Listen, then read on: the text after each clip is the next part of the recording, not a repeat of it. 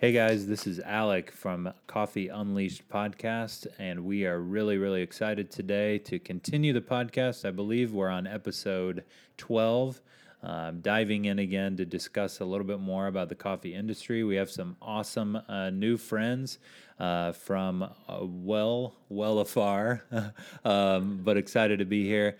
Um, so, yeah, we're going to dive right in um, to uh, our Coffee Unleashed podcast. So why don't you guys go ahead and introduce yourselves and let them all know uh, who you guys are? For sure. Hey, uh, great. Thanks for letting me. Th- thanks for giving us the chance to speak on your podcast. Uh, my name is James. Um, I came all the way from Berlin, Germany, and I am the founder of the Filter Stories podcast. Uh, I've been working in coffee for many years, um, and I've now started a This American Lifestyle podcast, which reveals the the true stories within the coffee industry that uh, ex- that ex- going to show what's really happening um, uh, beyond the Instagram post, beyond the, the marketing that you see. These are human interest stories that uh, make us feel more em- empathetic towards those that we don't see or hear in the coffee industry, but whose work is in the coffee that you drink every time you put it to your lips. And I'm joined here with my friend Raymond. Yeah, I'm Raymond Detweiler. Um, I've spent most of my life outside of the coffee industry, actually, but I grew up in uh, grew up in Indiana, and um, um, I most recently worked at. Um, I most recently was a barista at Color Coffee Roasters in in Eagle, Colorado. Um, Awesome. All right. Yeah. So what was really cool, I think, about this whole thing was um, if you guys have been following our company for a while um, or listening to the podcast, we did a little recap about um, SCA this last year, uh, where we had the opportunity to connect with a lot of just different people in the industry and and all of that. We were featured at the Roasters Village, so it gave us a little bit of a platform to talk and, and meet some people. So we actually got to meet um, at that setting, which was really really cool. Um, so yeah, talk to me because um, for us, obviously, we were on our side and didn't really get to mingle. Um, so talk to everybody a little bit about you know what it was like to be on the other side of of uh, SCA and and what you know got you connected with other roasters. Oh, for sure. Well, I mean, we're talking about 5,000, 10,000 people all running around like crazy, trying to make connections. And uh, usually, um, you know, you just bump into people. And so I was, I was working the village because I was looking for stories, as I do, for the podcast. And um, people like yourself have amazing stories, or you know of people who have amazing stories. Uh, so I yeah, had a coffee from you, and I said, hey, you got a story for, to share and I can't rec- recall what we said. I could probably find the audio, but I can't remember. Um, but it was uh, along the lines of you had a podcast too, and you were in, in Indiana, and I also knew that. Uh, well, um, I was coming to Indiana because I was collecting, well, uh, documenting a, um, a reunion, which is, uh, I guess, why Raymond's with me right now. Um, uh, I can, ex- um, if you listen to the first, no, the fourth episode of Filter Stories, it is essentially the journey, Raymond's journey. Through through his childhood and how he ended up to be in specialty coffee. And I can talk too quickly. We can talk a little bit about that if you want. Um, I mean, Raymond, where were um, where were you born? I was actually born in Pennsylvania. Um, we moved, my family and I moved to Indiana when I was 13 years old. What, um, can you? What kind of community were you born into? Yeah, it was an old order Amish community. Um, it's well, you probably listened to some of the description, and maybe you know, living in Indiana, you might maybe have seen some of the horses and buggies. But yeah, it's a very, it's a very, um, it's a very plain lifestyle. No, you know, no electricity, no, no cars, no. It's very, very religious and very um, um, simplistic. And, one, and one thing we spoke about in our in when we did um, our, our podcast is how um, you at a young age wanted to you were very inquiring and inquisitive. Uh, for example, there, there's a story that you tell about um, uh, National Geographic. Do you remember that story? Yes, absolutely. So yeah, that that the origin of that story, I guess, was um, in in an Amish school. So the way that Amish schools work is they don't. Well, Amish people don't send their schools, don't send their children um, to public schools, but instead they have their own sort of parochial schools. Um, in my case, it was a small one-room schoolhouse. Um, we had grades one through eight um, in the same schoolhouse. It's just sort of um, you know, first grade in the first row, second grade in the second row. I had one other person in my class. I believe there were, yeah, there were, I guess we had I think we had 28 people or so, if I remember, in that schoolhouse. Um, but really, I think most people would think of, or or at this point, I would think of education as you know the focus of it is to teach teach you how to think and teach you how to ask questions and where to find answers. Um, that's very much not the case, or that wasn't my experience um, in an Amish school. It was very much um, this is what you need to know to be a good Amish person. Like we're, we're going to equip you with the skills that you need to live this lifestyle. Um, and I was always very inquisitive and very inquiring. Um, not sure why, um, but yeah, it's so one one subject that's not that's very much not covered or not taught in Amish schools is science. Um, and I guess really anything very analytical. Now, there's definitely a sort of um, uh, you have your basic arithmetic and things like that, but you're really not taught how to think. And um, you know, there were some magazines and, and some science textbooks and things laying around that I got my hands on, and I found those more interesting than, you know, for instance, learning German or reading the Bible. Imagine that, right? Um, so, and also, I didn't have, I really didn't have a good home life. I wasn't, um, I wasn't happy there, and I spent a lot of time sort of trapped in my own head. So I think that um, it was definitely an outlet. Um, I would read everything that I could get my hands on, um, and that was you know something that I got my hands on that I really, really.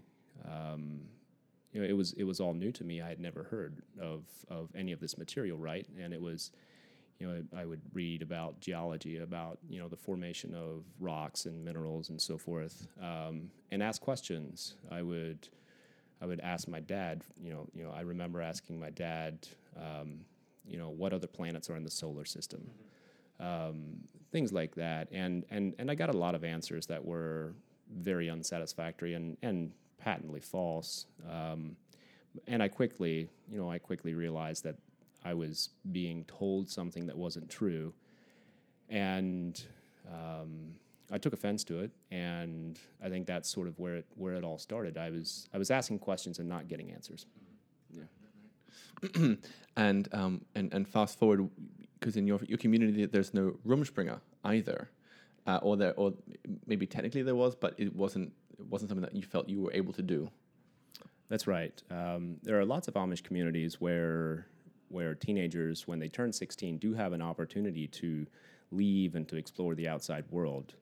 Um, that wasn't; those tend to be in communities that are a little more liberal, um, that don't that we were old older Amish, so it's sort of uh, you know very very plain, um, and it wasn't an option that I had. Now Rumspringa for us wasn't um, it wasn't you know go live a different lifestyle, go have different experiences, go see what it's like to be to not be Amish. Um, and for for us, it was you get to you get to go to youth groups basically, and but with other Amish um, with other Amish people, with other Amish youth, um, and it was not you know it, it just wasn't it wasn't getting actually getting out. Yeah and then you fast forward, you fast forward many many years into your late twenties, and all of a sudden you're working as a barista in Melbourne. So you've gone from you've gone from a parochial Amish school without um, you know Rumspringa really as as we understand it to yeah to um, pulling shots of coffee in Melbourne. Um, and uh, and well, I guess the question is, we're, we're coming back here to Indiana uh, because you haven't seen your folks in, in, in quite a long time. Right. Yeah, it has now been. I saw I've, I saw them several times after I left. So I left when I was 16, and there was a period of time for several years where I would go back, um, but it was always very awkward. It was, um, and I think it was mostly. It was. I, have talked to you know now in the past several weeks, especially. I've talked to um, some other Amish people, and that wasn't necessarily their experience. Um, but my family was very it was very cold and very. Um, it felt like I was, you know, sort of being judged, being interrogated. Um, you know, I would. It was. I would come in for breakfast on Sunday morning and be seated at the end of the table and just feel like, um, I guess, the black sheep and disapproved of the whole time. So after a while, I just let that go and said, "Well, I'm not coming back. I'm not doing this. This is not like this is this is not good for any of this. Is not good for me. It's not good for you." Um, so I just sort of cut all ties. Now I did live in the neighborhood, so I would see them occasionally, but I didn't. Um, I didn't go see my family. I didn't maintain contact at all. And then at one point, well, when I graduated from high school, um, I moved away, and that's sort of when I really lost contact. And yeah, the past week I've made, um, I've been talking to people that I haven't talked to in 10, 15 years. Yeah. So the first time seeing your parents in over almost over a decade. Yeah, absolutely. Um, I saw my dad for the first time in over a decade two days ago. Um, we, you know, I've I've been sort of reestablishing contact, calling my brothers, and sort of. Um, I've been giving them, you know, I've, I, told them about the podcast. I said, you know, this is this is what we're doing. Uh, the point of it is to try to reestablish some connections um, and just um, to see if we can't um, see if we can't come together again. I guess. Um, and yeah, and and one of my brothers and I, Abram and I, were having a conversation and and you know just kind of trying to figure out how this could work. And Abram um, said, "Well, why don't you come and help us with um, with this house that we're building?" Um, one of my sisters, Lavina, and her husband Junior, are building a new house um, in Rockville, just outside of Rockville, um, in Indiana, here. And so I showed up there, and it was a it was it was quite an experience. I guess I guess um, I, I, was driving as I was driving uh, this little gravel road, and I saw somebody out of the corner of my eye. Um, I drive a car with uh, tinted windows. Nobody could see who I was, but I could see out and out of the corner of my eye i see somebody walking and you know for a split second i you know what went through my head is oh there's grandpa and eh, but then i realized you know i haven't i haven't seen dad in 10 years and that's probably not grandpa because grandpa is in his 80s and at that point it's like oh that's dad. And it was just sort of yeah it was a little bit heavy. I hadn't seen him in a long long time. And then i proceeded to i went back to the job site and walked in, and I didn't I didn't recognize um, I didn't recognize Abram. Um, I knew it was him, um, but I still you know I I shook his hand like hey Raymond and Abram, and and that kind of repeated itself as you know my brothers and sisters kept sort of well you know everyone had heard at that point that I was around, so they wanted to. They were very welcoming and very open, um, but yeah, it was there was, was there was the process of meeting all of my brothers and sisters again. Yeah, mm-hmm. And and obviously this is a we're talking about coffee as well. Coffee is a part of your lifestyle. You you have worked as a roaster, as a barista. Uh, you you love the science of coffee. I know that. Um, uh, so when how did how did you try and express that to your parents? Did they ever ask you what you do, Yes, we were sitting around the lunch table actually, and Dad asked the question. He's like, "Well, you know, so what are you doing now? Where are you working?" And um, yeah, and I at that point I was like, "Well, coffee, you know, coffee there, um, and coffee when I was growing up is the is the big um, the big can of Folgers or the big can of Maxwell House that you get at the grocery store." Um, so, and they've just never been exposed to specialty coffee at all. Um, so it was it was a bit it was a bit hard to you know explain from I tried to explain what green coffee is. Um, of course, they've never seen green coffee. They don't realize that you know coffee is something that is roasted.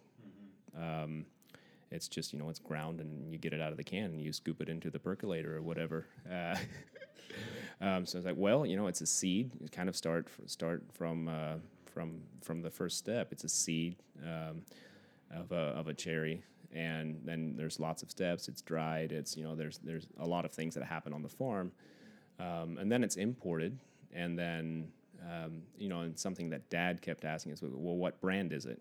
Because you know, is it Maxwell House? Is it Folgers? What is it? Um, So I had to explain that um, you know we get green coffee from from from the import from um, from for example you know Red Fox or somebody like that, um, and then you know at that point it doesn't have a brand. It's just a, you know a lot of Ethiopian coffee, for example, um, and then once um, the roaster gets a hold of it and roasts it and brands it, then there are these small brands. And you know, I explain that, and like, well, so who, why, wh- you know, what's the difference between the, the brands then? And you know, then it was sort of a um, the process of explaining that there is, you know, there's a there's a lot of there's a lot of skill and a lot of art and science behind roasting coffee. And yeah it's just it's all completely new to him. And you know the next thing he said was well you i guess you better make us some coffee then. Yeah Yeah. so i'm looking forward to doing that. And using coffee as a way to to show to your your family this is what I do, this is who I am, and they they, they can finally taste it as well. Right right. Yeah and it's yeah and i think i think it really is a good vehicle to sort of you know show them what i am passionate about show them why i'm passionate about it um, and give them some coffee that they've you know blow their minds with some delicious coffee. And I guess that brings us partly to why we're here at Indie Coffee Roasters uh, with Alec. Um, because one one idea was to even maybe show them green coffee, what coffee is before it's roasted. Maybe we could try roasting it. I don't know. Uh, so perhaps, um, Alec, was there would, would there be an opportunity to, to take some green coffee with us? Yeah, yeah, we have uh, some samples that we can move over, and that'd be cool. I think that you know, just from hearing a little bit of the story, and obviously you guys, the listeners here, we would love it if you, you know, transition to enjoying the full episode of uh, Raymond's story and, and the rest of the stories. Um, but I think the cool piece with it is that, fa- uh, you know, coffee is a family. It, you know, even for people that may not have uh, direct ties with their biological family. Um, but the coffee community is a family, and it's, you know, even to a point where it's a common language. You know, it's very much of a subculture where, um, you know, you can speak a universal language, and, you know, when you talk that, you know, you can feel some type of connection with uh, with somebody, and um, I think that that that to me uh, as a business owner and and somebody that you know as we continue to develop this podcast is um, that's a lot of what really any small business can be for the community around them and um, because as, as all of you guys listening you know you may be in the coffee industry or maybe you own your own business or you just love participating in local business um, you have an opportunity to be a part of a culture, you know, be a part of something. Um, and uh, and especially if you feel like you don't have a home or you don't have you know a place where you can be yourself or be who you really are, um, your local coffee place or you know even your local restaurant or hardware store or whatever can be that for you. So um, just for you guys with um, just so they have an understanding of filter stories, uh, why uh, sharing stories of coffee? You know what what about the filter side of filter stories? Why that side versus just uh, any other you know industry? So Awesome. Well, I, I would quickly add to what you said before that uh, you know I just I just set foot in Indianapolis first time in Indiana, and it was, actually surpri- surprisingly hot for a uh, you know uh, an October day, and I just uh, I felt kind of overwhelmed, and it was a strange city, didn't know anybody, but I've come here to Indie Coffee Roasters, and I feel it's just so like this is my place. I just I just know that I'm home. I'm in a community that speaks my language, like you were mentioning. Um, yeah, and to your and to your question, so what's the filter of filter stories? Why coffee? Why did I choose? Why is um, coffee stories so important? Um, I think when you're a, when you're a drinker of coffee, uh, it's very hard to really know like uh, where your coffee bean has come from, who the people are, who the baristas are, what their stories are, what the journeys are. All you, all the, a lot of information that you're presented with is, uh, you know, uh, here's a here's an information card with some pretty dry information about this coffee, which I forget forget all the time because it's not interesting information. Um, and the story is usually quite a sanitized. Uh, if there's a story, pretty sanitized, and it's whatever two minutes. Um, I think there's a space for deeper, meaningful stories that really get to the heart of what it means to be human, and how coffee is is a part of the of the human experience. Um, and first and foremost, they're great stories. I mean, I mean, hopefully one day I'll, you'll be hearing this on This American Life. I'm working on that, uh, literally. Uh, but um, uh, but you know, if you hear enough of these stories, then all of a sudden you, st- I, I, I would hope the drinker starts to inquire. Like you know, you start to inquire. Well, who is that person behind the counter? I mean, do they have? Could they be a Raymond and have come from an have an extraordinary story that brought them here in the first place? Um, and or maybe ha- you, whatever it might be. Uh, Have the question, ask the questions, and share that. Ask for their story, and they'll ask for your their, your story back. And then you know, I think it also fosters community, and it can only lead to positive things. Yeah, and I think that that I mean we were talking uh, even just sitting down at the bar talking through some different things and what you know if you're if you've listened to anything else before from us, you know how important um, sharing our story of our company and each of our individual baristas stories, how important that is to us. Um, and I think that you know that's what we really try to share with our team is, um, you know, share with the customers, make a connection with them, but not some sanitized fake, you know, how's your day connection, but you know, um, a real, genuine thing, you know, um, and get. We try to train our team uh, to get to the point to where they genuinely care about every person that comes through, um, not just to get a tip or not just because they feel like they have to or uh, but they genuinely want to know how this person is doing. And um, we feel like especially in our area that it's very fast paced um, and for us we feel like every time someone comes in it's an opportunity to, to make their day better than it was when they came. Um, and i think coffee can do that. Um, it causes people to slow down a little bit. Um, enjoy what's going on, um, maybe have a conversation with somebody that they'd never met before, um, whether it be a staff member or somebody else. Um, so I guess for everybody listening, I would really encourage you to think about what if you own a business or maybe you live in, in a neighborhood or, or something, what does your small world need around you and how can you make that happen. You know, um, I was writing a uh, for another interview that a, a business student was doing a, a little showcase for us, and uh, they talked about what um, what is at the core of you know the business. Like, why do you do it?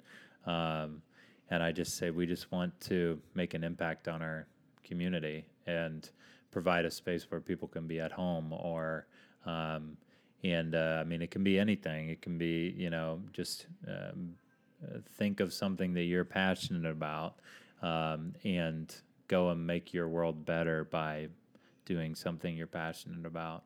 Because it's not, you know, the drive to make more money or the drive to um, do something fun or something like that will go away eventually, um, or it will come stale.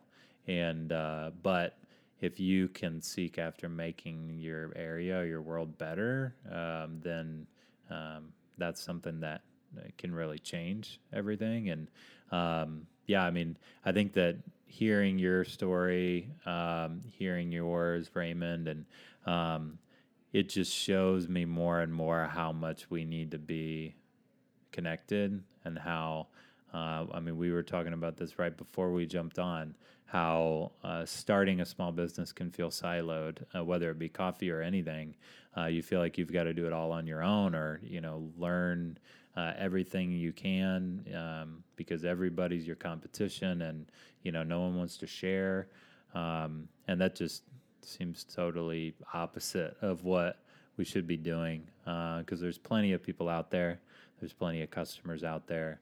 Um, and we can if we continue to work together um, maybe we don't you know maybe we don't make as much money as we feel like we could but we've made a lot more friends and family than uh, we could and um, i think of it like the uh, we're getting close to holiday, but think about like the whole Scrooge mentality. Like he, you know, piled up all this cash, but he burned every bridge he ever had. Um, and as a business owner, I would rather have less cash and more, you know, family and and and a better impact on the community um, than just be by myself. You know, making that all work. So um, that's what I love about what I get to do here, as well as online in this podcast, as well as what I love about Filter Stories and and uh, learning more about that. Um, it's really exciting to see real connections take place, and um, coffee is just a way to make that happen. You know, um, and uh, I'm honored that we can speak that common language and uh, and excited for what all that is. So um, yeah. Any uh, parting words before we do our little sign off here? Raymond, do you have any?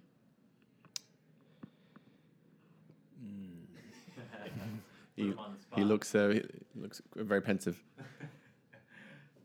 Yeah. What what drew me what drew me into specialty coffee initially was certainly um, I found it in Seoul and I I was in a completely new city and it really was it was it was going into a coffee shop and someone being nice to me and caring about me and I went to a cupping.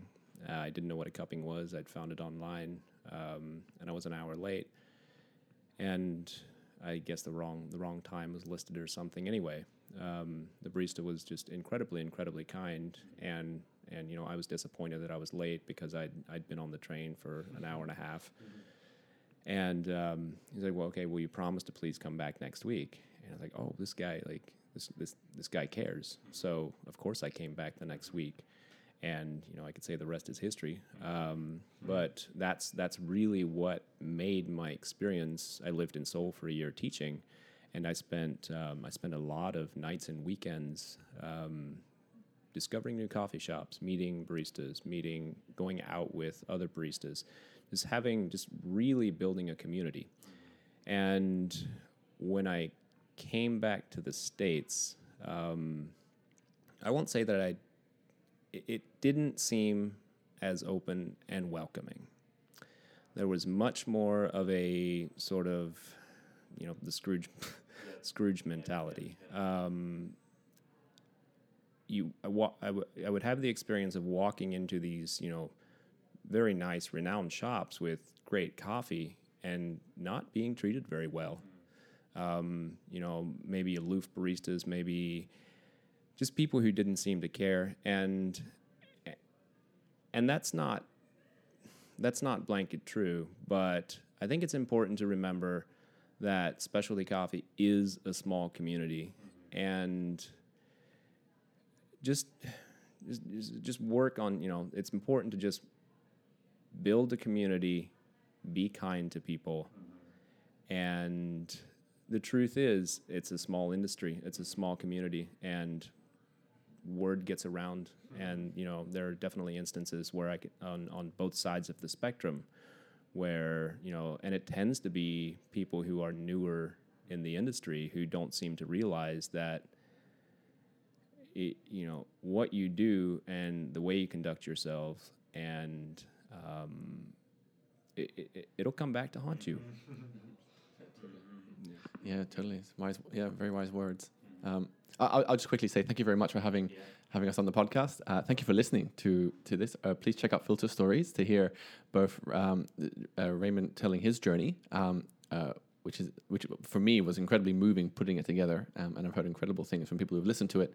And the second part, which is um, looking at that reunification and what the future looks like too. Raymond has hinted at a, at a surprise, uh, so but we'll. Uh, that that'll, that will come. Um, and I, I would just say that uh, I think as an industry, we focus so much on the bean itself, on the flavors of the bean and the technical aspects of the bean. It would be nothing without the people. It wouldn't go go anywhere without the people. It wouldn't be planted without the people. Um, so I think there needs to be more of a place for people and stories in coffee, and that's really what that's the essence of what it means to, to, to make a great community and to be genu- genuinely happy in what you do. Um, so that that's those are my parting words. Thank you very much. yeah, and just thanks a lot for coming all this way and and uh, being able to sit down. It's it's really exciting to bridge the gap between um, all the industries and and everything like that. And uh, for everybody listening, um, whether you're in the business world or maybe you're just a, a consumer of a local product or something, um, I would encourage you uh, a little challenge as you're listening. Uh, ask the story or learn the story of the person serving you.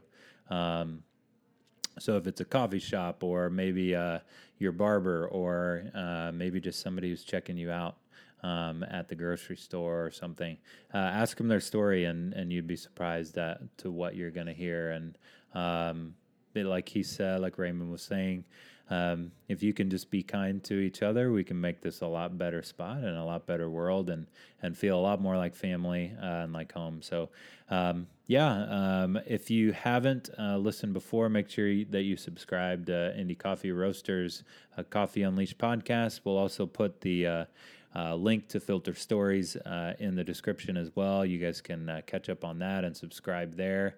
Uh, really excited for the future seasons there, as well as uh, relaunching this podcast. Uh, we're going to work on at least one new episode each month, so make sure and subscribe and and get notified.